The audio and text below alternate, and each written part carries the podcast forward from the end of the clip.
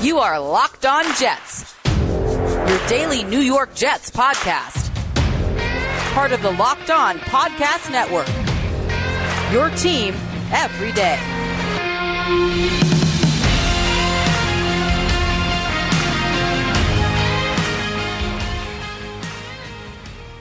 This is the Locked On Jets podcast for Wednesday, September 8th, 2021. I'm your host, John B. from ganggreennation.com. Our episode today is brought to you by the Locked On NFL Preview. The NFL season is about to begin, and nobody covers it like the Locked On Podcast Network.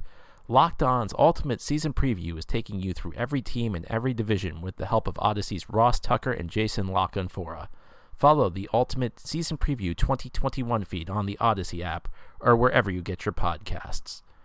And if you enjoy this show, subscribe to it. This is Locked On Jets. We're a daily podcast covering the New York Jets. New episodes each day, Monday through Friday.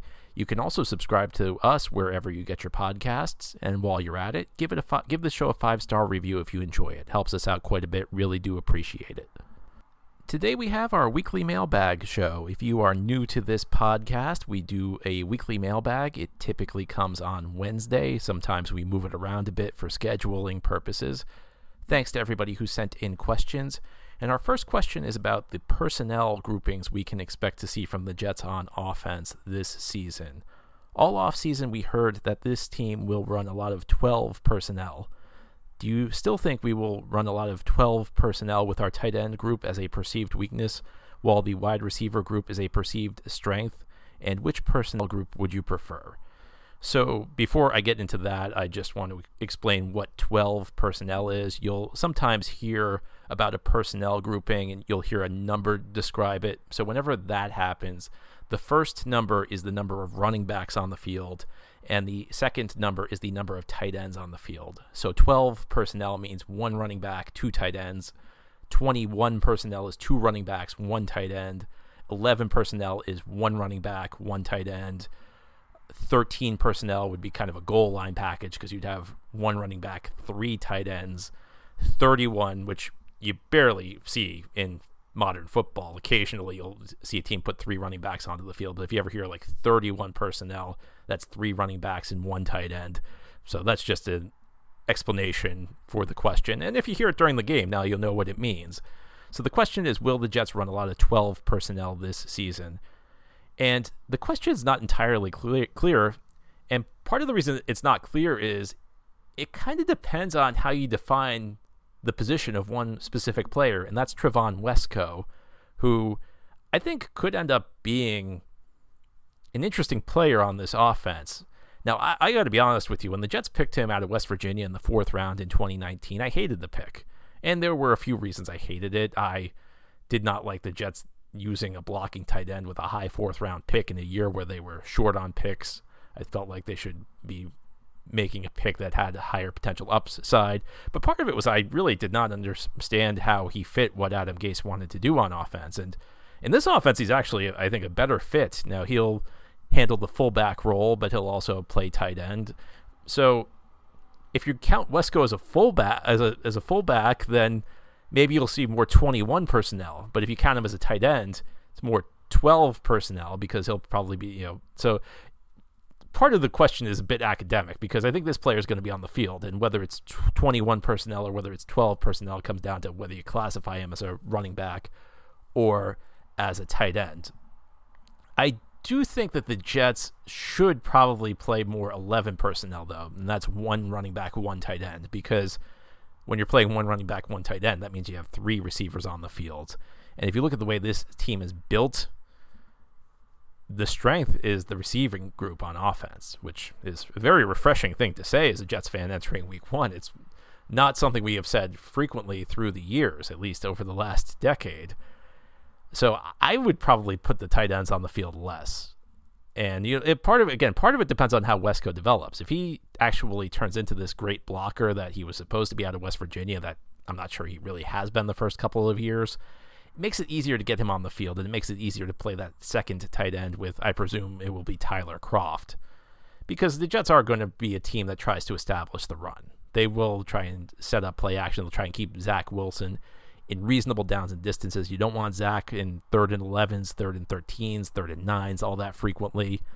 So if you have a guy like Wesco who turns into a good blocker and Tyler Croft who can block, then I could see them being on the field more. But if you're playing to the strength of the team, then you might want to play more 11 personnel, just the one running back and one tight end, and then let the three receivers get on the field, and hopefully you find a mismatch when you're throwing the ball. Our next question: which rookie defender will have a better season, Hamsah Nasirildeen or Brandin Echols? And these were both late-round picks who could see playing time for the Jets this season. This question is really speculation because it's not entirely clear the roles these players will have on defense. Will they be starters? Will they play extensively with the first team? We don't know entirely. And also, even if they are on the field week one, they are going to have to play well to continue justifying playing time. My guess would be Nasirildeen for a couple of reasons. First of all, he at one time was viewed as an early round talent, and he likely fell to the late rounds of the 2021 draft because of an injury. Now, there are some question marks around that. Can he get back to being the player he was? How much did the injury take out of him? There also is the matter of him not playing that much last season. I've talked about this before. Just because a player is projected to be a first or a second round pick 1 year before their draft does not necessarily mean that they always make it. You know, sometimes they have a bad season and their draft stock falls quite a bit. So there are some question marks there, but unlike Echols, Nasirildeen did at least at one time have early round talent. He was a guy who was being speculated as an early round pick. I think the other issue is that Nasirildeen's, and Ian Eagle in our preview show yesterday talked about this, at linebacker it's a little bit easier to hide your mistakes because the assignments at the linebacker position are not always that clear. Whereas at corner, you can get exposed badly. And if Echols turns into a weak link, which I fear he will be, they're just going to keep going after him and after him and after him in a way that I'm not sure is going to happen with Nasirildeen, even if he struggles. So I think that the first guy to get benched for poor play is probably going to be Echols. So he's going to have to really stand up. And the Jets are going to need somebody to emerge out of nowhere to play well at corner. And look, if Echols plays well, that's great for the Jets. That's a big boost to this team, and it answers one of the most glaring question marks on this roster. But I just think Nasirildeen is a more talented player, and I think he's in a little bit better position to succeed as a rookie than Echols is. And I get the sense that the Jets are really expecting big things from Nasirildeen. Not that they aren't from Echols. I do think that they like Echols, but just the buzz around the team. If we're talking about just the late-round picks, the guys who went on day three, it certainly seems like there's been more buzz around Nasirildeen than anybody else. So for all these reasons, I think I would go Nasirildeen if the question is who's having the bigger season, him or Echols. Now, if you want to put real money down, I'm not sure you can bet on Nasirildeen or Echols, but BetOnline is your number one spot for all the pro and college football action this season. Get all the latest updated odds, props, and contests, including online's biggest $500,000 NFL Mega Contest and the world's largest $200,000 NFL Survivor Contest, open now at BetOnline. Head to the website or use your mobile device to sign up today to receive your 100% welcome bonus. And be sure to take advantage of their opening day super promo. Make a bet on tomorrow night's season opener between the Buccaneers and the Cowboys, and if you lose, your wager will be refunded up to $25 for new customers when signing up and using promo code NFL100. BetOnline is the fastest and easiest way to bet on all your favorite sports. From football, basketball, boxing, right to your favorite Vegas casino games, don't wait. Take advantage of all the great offers available for the 2021 season. BetOnline, your online sportsbook experts. This is the Locked On Jets podcast on this Mailbag Wednesday. Our next question: while it is only week one of the regular season, I feel like this is a major measuring stick game for the Jets. Perhaps I am reading into week one from a very young team, but I feel like the Panthers are a below-average team who I would say have only marginally improved from last year on paper. They are certainly not the worst roster in the NFL, but if the Jets are improved from last year, this is a team the Jets need to be competitive with. Am I putting too much stock into a week one outcome? Well, I think everybody always puts too much stock into a week one outcome. At the end of the first week, we have what's known as overreaction week in the NFL. That is the period between your team's first game and its second game. And whenever your team wins, you feel like you're a contender. If you were not expected to be good preseason, you talk about how everybody underestimated you. And if you lose week one, it feels miserable. It feels like you're never going to win a game. And it does not always work that way. Now, last year, week one was a pretty good indicator of where the season was going. But we did not know that at the end of the first week. We needed to see more information. There have been plenty of years, though, where the Jets have played very poorly in week one and went on to be successful. And there are seasons where the Jets played great week one and went on to be terrible. The second of Rex Ryan's AFC Championship game appearances, they played a miserable game week one against Baltimore. And the defense played well, but the offense was horrible, and they lost the game. It was a Monday night opener. It was the Jets' first game at MetLife Stadium. I think it was called New Meadowlands Stadium at the time. I don't think MetLife had yet become the title sponsor of the stadium. Jets went on to have a great season. You think back to 2012, Mark Sanchez had a phenomenal week one game against the Buffalo Bills. He went on to have a horrible year. The Jets were awful. That was the Tebow year. Or Sam Darnold's first year. The Jets played a brilliant week one game in Detroit, crushed the Lions, went on to be one of the worst teams in the NFL. For me this year, it's not so much about week one. Now, yes, you'd like to see the Jets be competitive. It would bother me a lot if the Jets went out there and got blown out this weekend and were not competitive. But for me, it's almost about how much the team grows through the season. We know this is not a contending team. This is not a team that's likely to vie for a Super Bowl. I want to see the Jets get better as the season goes along. So with that in mind, I don't think you should go crazy. Now, people will, especially because the old quarterback the Jets had is on Carolina now. So if he goes out there, if Sam goes out there and plays great against the Jets and Wilson struggles a little bit, people are going to panic. You're going to hear all sorts of takes about how the Jets made a mistake. But I'm not all that concerned about it. I think that I want to see this team really come together as we get into November, December. I want to see them really start to play good football then. Yeah, I'd like to see them play well at the beginning of the year, but this is the beginning of the build, and I want to see this thing get better as the season goes on. Week one is not something that should necessarily make you freak out, even if the Jets – and that goes as well if the Jets dominate Carolina. That doesn't mean you should act like the Jets are now suddenly a contender in the AFC East. This is a long build. It's going to be a bit of a process over the next couple of years, and every game – it's just one game. That's important to remember. Next question. Will Zach respond well to adversity? The Panthers will try to pressure him early in the game in order to rattle him. What can Zach do to avoid the blitz while looking down the field for a receiver? Well, we'll talk about this over the next 2 days. We'll have a couple of days of previews for week one between the Jets and the Panthers. Now, one thing Zach has shown an ability to do both in preseason and in college is to buy himself some time by moving outside the pocket. That was one of the things Sam was supposed to be really good at, and it never really got there on a consistent basis in the NFL. I mean, there was one play against Green Bay, which was really impressive, where he slid to his right and found an open receiver.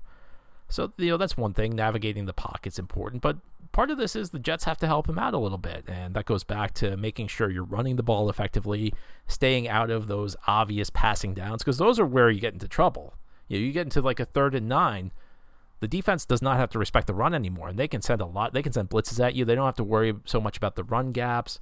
So it's also about the offense staying on schedule. It's not just about Zach, because yes, Carolina's going to try and rattle him, but if you can stay in reasonable downs and distances, that limits what Carolina can do defensively. Whereas when you get into those bad downs and distances, and this contributed to, I think, some of Sam's issues last year and the years that preceded it, but if you get into those bad downs and distances, a lot opens up schematically for defenses, and that's where a young quarterback can get himself into trouble trying to do a little bit too much. And part of this, again, is Zach playing within himself. Sometimes you need to understand when to take one step back to take 2 steps forward. What do I mean by that? Well, if you get into like a 3rd and 20, you're probably not going to pick up the first down. The odds are probably higher that you're going to make a big mistake that changes the game. So you got to play it safe there and maybe just take a few yards, make the punt a little bit easier than trying to force something and flipping field position by making the big mistake. So that's another thing Zach can do. But I do think it's kind of a team effort. Jets have to do their jobs, play callers. The teammates also have to make sure Zach stays in decent situations. And maybe to get ready for the game, Zach will eat some Built Bars. Built Bar is the best tasting protein bar ever. There are 9 delicious flavors, and if you have not tried them all, you can get a mixed box where you get 2 each of the 9 flavors. Order today, you can get raspberry or mint brownie or whatever you'd like. And not only are Built Bar flavors the best tasting, but they're healthy too. So go to BuiltBar.com and use promo code LOCKED15. If you do that, you'll get 15% off your first order. Again, it's promo code LOCKED15. It's one word with no space. LOCKED 1 5 for 15% off at Built Bar. BuiltBar.com. No, it's an exciting time of year. The NFL season begins tomorrow night as the Buccaneers and Cowboys play the opener. You've got college football action, baseball pennant races are heating up. You may watch one game on one device, another on your second device, maybe a baseball game on your phone, and you have your neighbor's best friends log in for the good stuff. Well, I want to tell you about a simple way to get all that entertainment you love without the hassle, and a great way to finally get your TV together. It's called Direct TV Stream, and it brings your live TV and on-demand favorites together like never before, so you can watch your favorite sports, movies, and shows all in one place. That means no more juggling remotes and no need to buy another device ever again. And the best part is that there's no annual contract. So get rid of all the clutter and the confusion and get your TV together with Direct TV Stream. You can learn more at directtv.com. That's directtv.com. Compatible device required. Content varies by package. Locked On Jets podcast on this Mailbag Wednesday. Our next question: will this defense let teams gash them like they did in the preseason? Well, I certainly hope the answer to that is no, but you have to remember the Jets defense was not playing at full strength in the preseason. In fact, they were missing their best player, Quinnen Williams. And I think one of the themes of this season will be whether Quinnen Williams and Sheldon Rankins can dominate inside. This group of corners is going to need some help from the pass rush. A good pass rush can help, at least to some extent, hide some of your deficiencies in the secondary, because if you're getting to the quarterback, that means the corners have less time that they need to cover. And as significant as edge pressure is, and edge pressure does come more frequently, if you can get interior pressure, that brings its own benefits because it's a little bit more difficult to deal with. If you get pressure off the edge, typically your quarterback can step up in the pocket and he can reset very quickly. Whereas if you get pressure on the inside, the quarterback kind of has to run away. He has to kind of take his eyes away from down the field. He's not really set to throw. Now, in an ideal world, you have both. And back in the days where it looked like the Jets were going to have Carl Lawson to go with Williams and Rankins, this was looking like it could be really good defensive line. It is still a defensive line with potential, not quite the potential it had with Carl Lawson. But that's going to be the question, I think. Can Quinnen Williams and Sheldon Rankins help compensate for and to a lesser extent, guys like Shaq Lawson and Bryce Huff? Can these guys help compensate for the Jets' deficiencies at corner? And I think that will go a long way towards answering those questions. Now, I do not expect the Jets to be pushed around in the run game the way they were against Green Bay. I think there's too much talent up front. When you're talking about the defensive line, when you're talking about C.J. Mosley being in the mix, I would be very disappointed if they had those issues against the run that they showed against Green Bay. And until I see something that proves it otherwise, I'm just going to say that was an anomaly. I just don't believe they're going to be that bad against the run. And our last question: who will lead the Jets in touchdowns, sacks, and interceptions?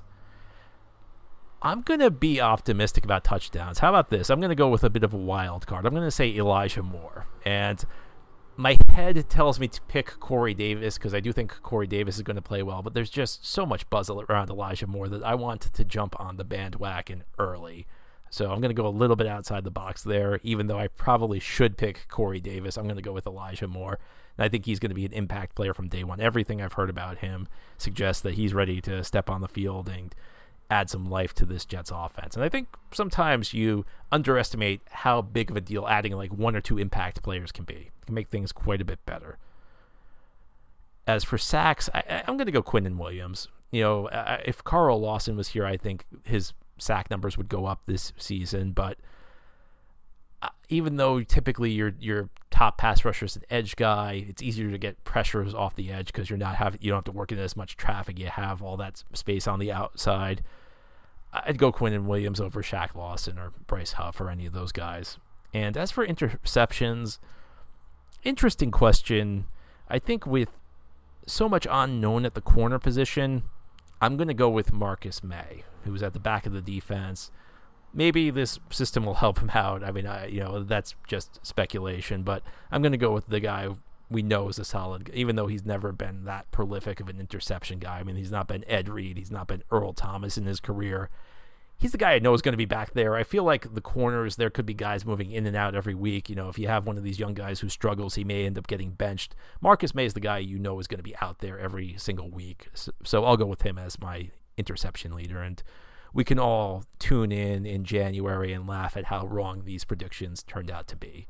Anyway, that's all for our show today. Thank you for listening. This has been the Locked On Jets podcast, part of the Locked On Podcast Network. As always, if you enjoy our show, subscribe to it and leave it a good review. I hope you have a wonderful Wednesday.